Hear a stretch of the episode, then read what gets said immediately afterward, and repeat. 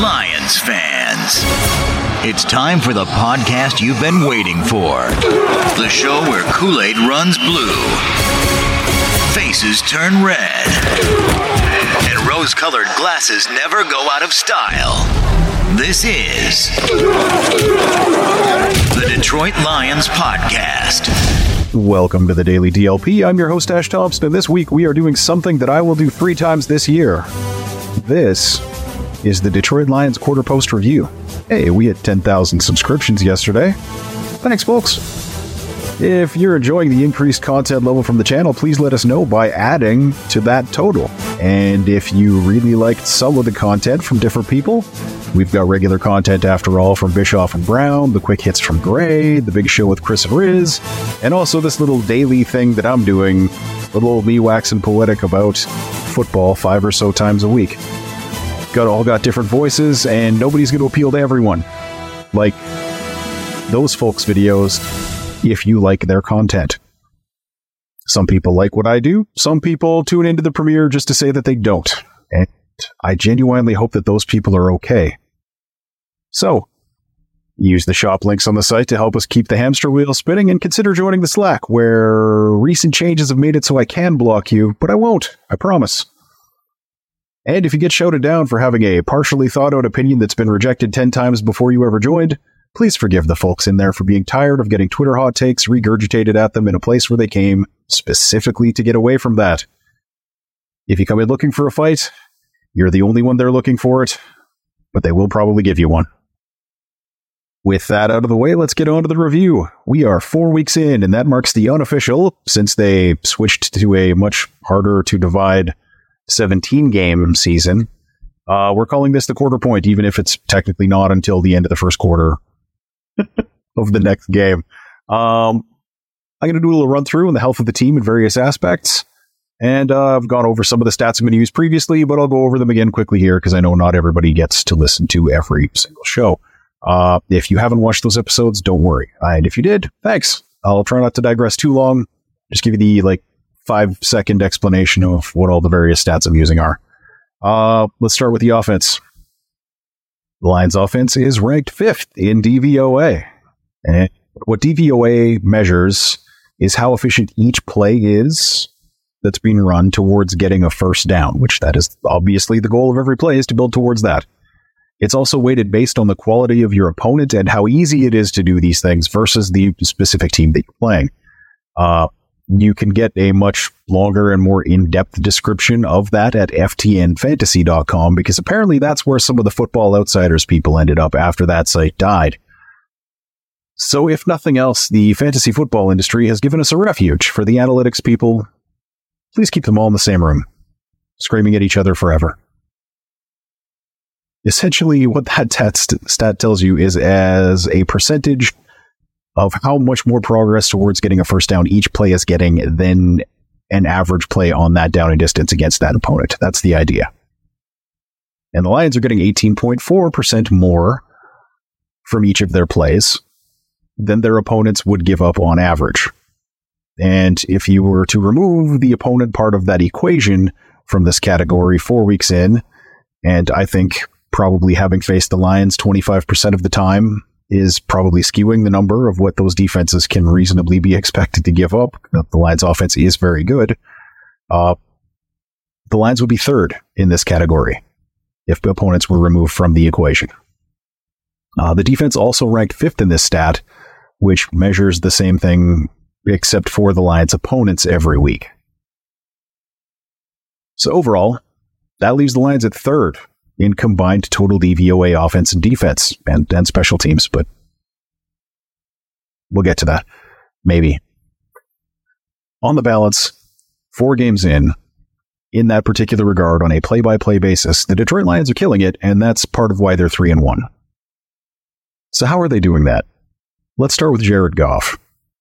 I gave you four stats in a previous episode that I used to judge a quarterback's season, whether it was good or bad. Uh, Goff has the fourth highest yards per attempt. That's yards divided by number of passes thrown at 7.9. The only real concerning issue is that his adjusted air yards, which takes into account touchdowns and interceptions, is only 7.7. And that is a pretty big yard marker in terms of over the course of an entire season, whether someone played well or bad. If it's higher than the regular, then it's good. If the adjustment takes it down, that means that the quarterback is having some issues. Uh, but Goff is top 10 in deep ball completion percentage. He's fourth among starting quarterbacks in air yard percentage of his total yards. Uh, he has the second most completions over 20 yards in the NFL. Uh, but if you go over 30 yards, he completely disappears on that list, dropping right down into the middle. The reason is because his depth of target on throws over 20 yards averages 25 yards, which there is only one other starter kind of hugging the marker that tightly, and that's Dak Prescott. At the other end of the spectrum, Jalen Hurts is averaging 34.6 yards per throw over 20 yards, leading the NFL among players who have more than 10 pass attempts doing that on the season, that is. So, Goff is throwing a lot of deep balls and he is completing them but they're not the moonshots you're thinking of when I say the word deep ball. And that fits what we've previously seen from Jared Goff. This is what he's good at. Those moonshots have not really been a part of his game on a regular basis at any point in his college or professional career. Well, how's Goff been doing under pressure? As per PFF, he's 10th among players who have started more than one game in his overall grade versus pressure. Uh, he's faced pressure at the 20th highest rate, rate among starting quarterbacks, but he's still in the top 10 among quarterbacks in big time throws under pressure. He's tied for 20th among quarterbacks in turnover worthy plays under pressure, so he hasn't been making the kinds of mistakes that cripple you. And like, I don't love the big time throw stat because I think most of the big time throws are the same decision making process as leads to a turnover worthy throw. Uh, it's just what happens at the other end is the difference, not what the quarterback did, if that makes sense. Other than someone like Josh Allen is going to make a lot more of those than someone like, no, no, pick your guy who doesn't have Josh Allen's arm. That's almost every quarterback in the league. Uh, but in this case, this year, both Josh Allen and Patrick Mahomes have more turnover worthy plays under pressure than Jared Goff does. So does Lamar Jackson. So does Jalen Hurts. So does Justin Herbert. As a percentage of throws under pressure, Goff has made a bad play less often than Tua, Brock, or Geno. Under pressure, Goff has the fifth highest completion percentage in the NFL this year, and Goff is top 10 in limiting the number of pressures that he has created by holding the ball too long or drifting out of the pocket only 8.8% of Goff's dropbacks have him doing anything to contribute to the pass rush's chance to get him down. For example, Jalen Hurts has a percentage of 31%, Russell Wilson 27.7%, and Daniel Jones 20, just to show you what bad looks like in this stat. How's he doing in play action?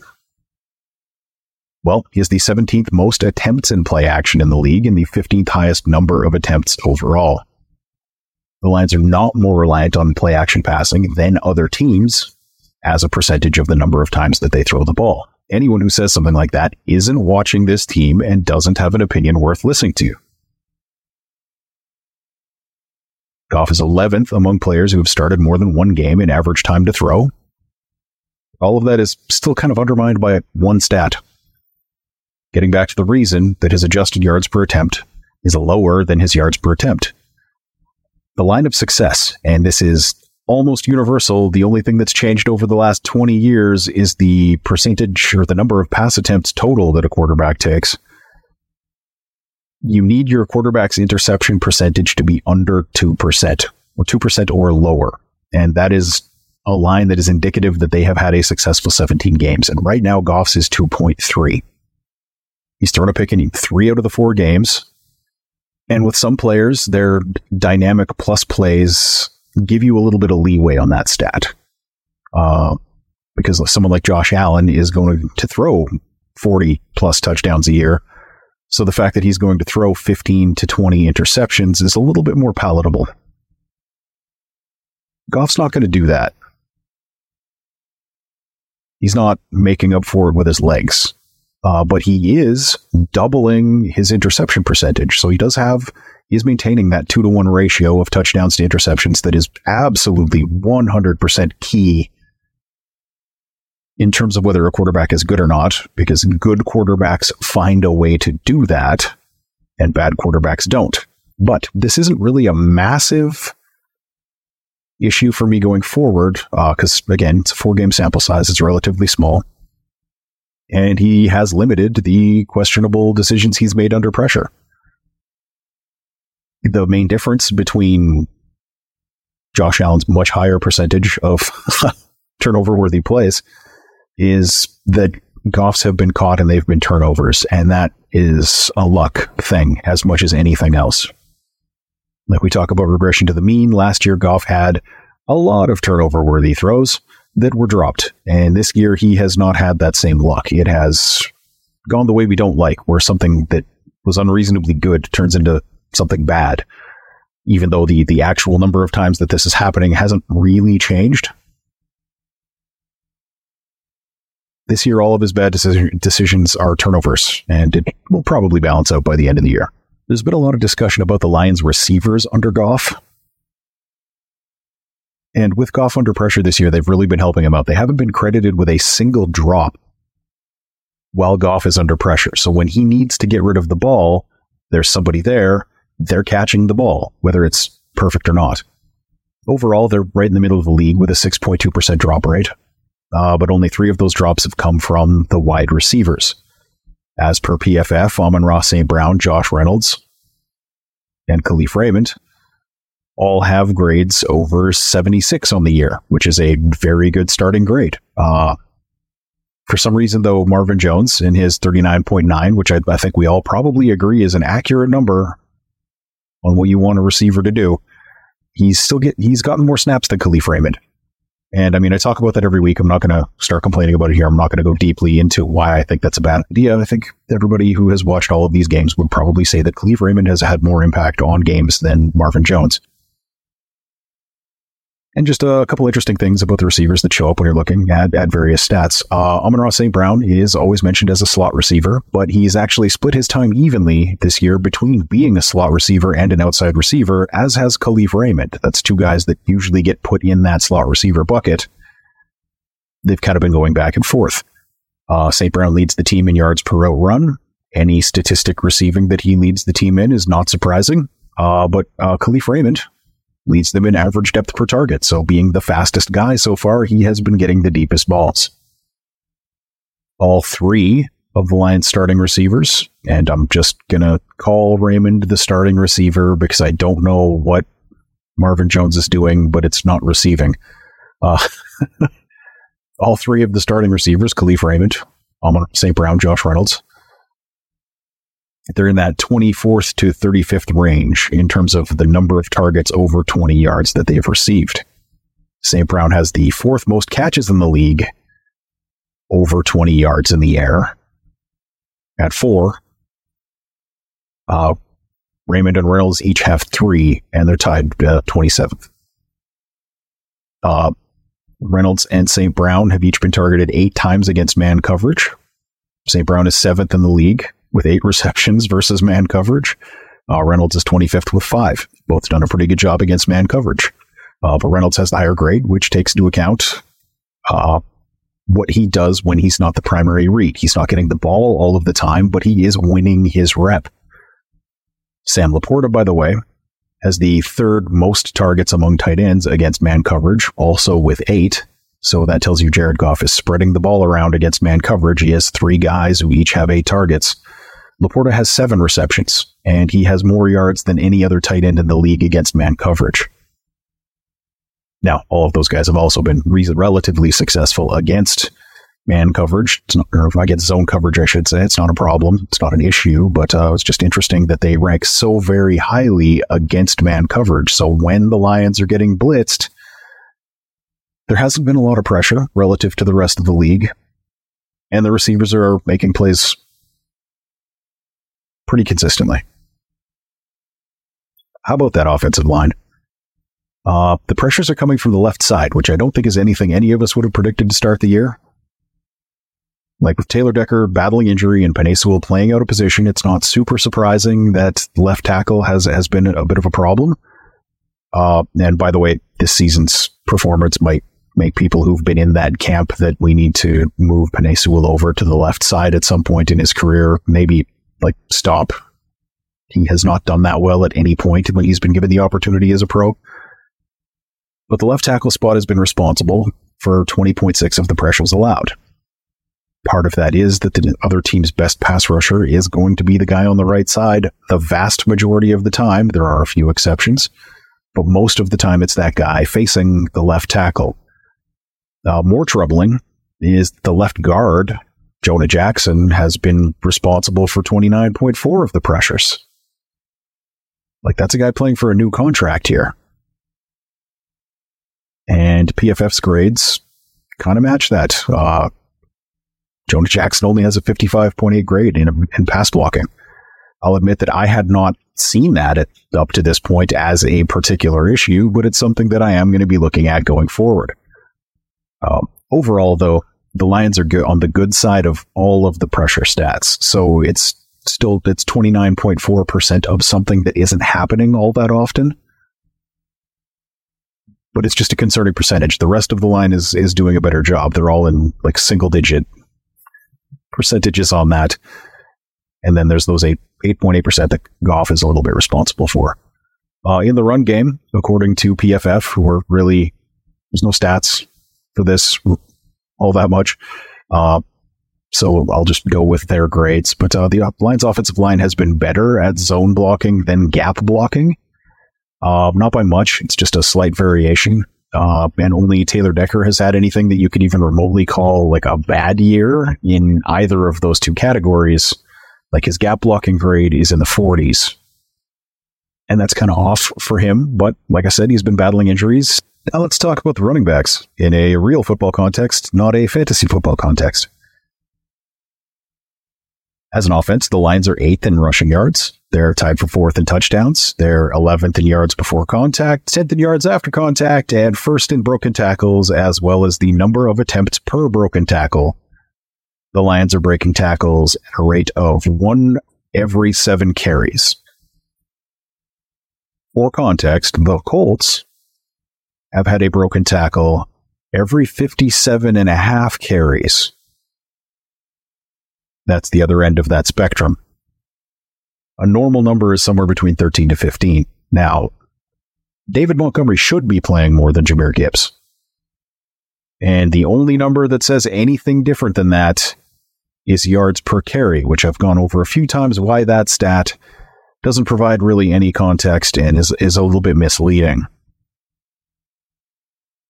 Montgomery's PFF grades, outside of ball security specifically, paint a story of why the Lions are playing Montgomery more often. Basically, he's got a higher grade in virtually everything running the ball. Uh, and Jahmyr Gibbs has a 15.6 pass blocking grade. Passing game, Jahmyr Gibbs has been a pylon in terms of whether or not he's preventing anybody from getting to Jared Goff. And he also has two PFF drops in the passing game. Now, for those of you wondering why I specify that, many folks out there citing drop stats are using sites whose scale is basically like, could any human being on the planet potentially have caught this ball? Okay, that guy didn't. That's a drop. PFF uses a scale of, was this a good throw? Because if it wasn't a good throw, this is not a drop. This is a bad throw. And it's because of that distinction that PFF's drop stats tend to be significantly lower than other companies' stats. And I think it's a more valid way to do this. Like if the quarterback misses a guy's path by three yards on a 40 yard throw, that's on the quarterback.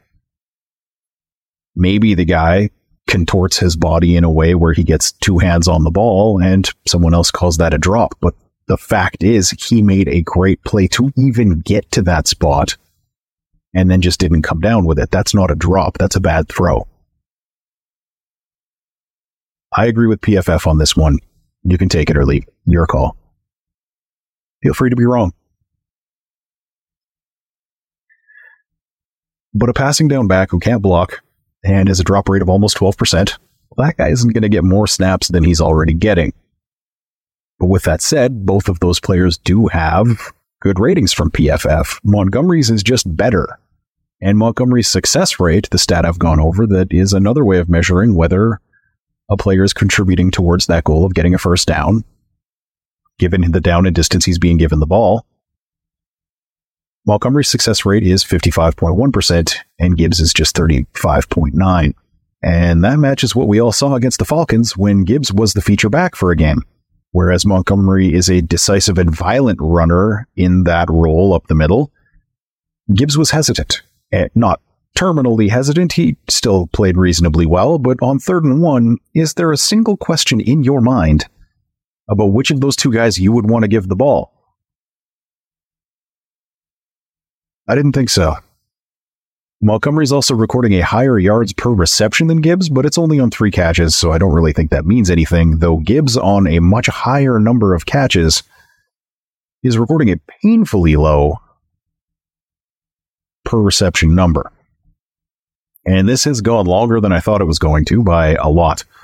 So I'm going to do the defense tomorrow, and I'll just compress the Panthers preview into a single episode because frankly, there's not really a whole lot of interesting things to say about the Panthers anyway, particularly on offense, because when a team has a rookie quarterback, there never is. Uh, except the Colts. That's a much more interesting topic, and I kind of wish the Lions played them so that I could talk about Anthony Richardson. Oh well. See you tomorrow when I'll go over the Lions defense and how they've done in the first four games. Let's bring it in here together. Let's go. Let's go, baby. Lions on three. One, two, three.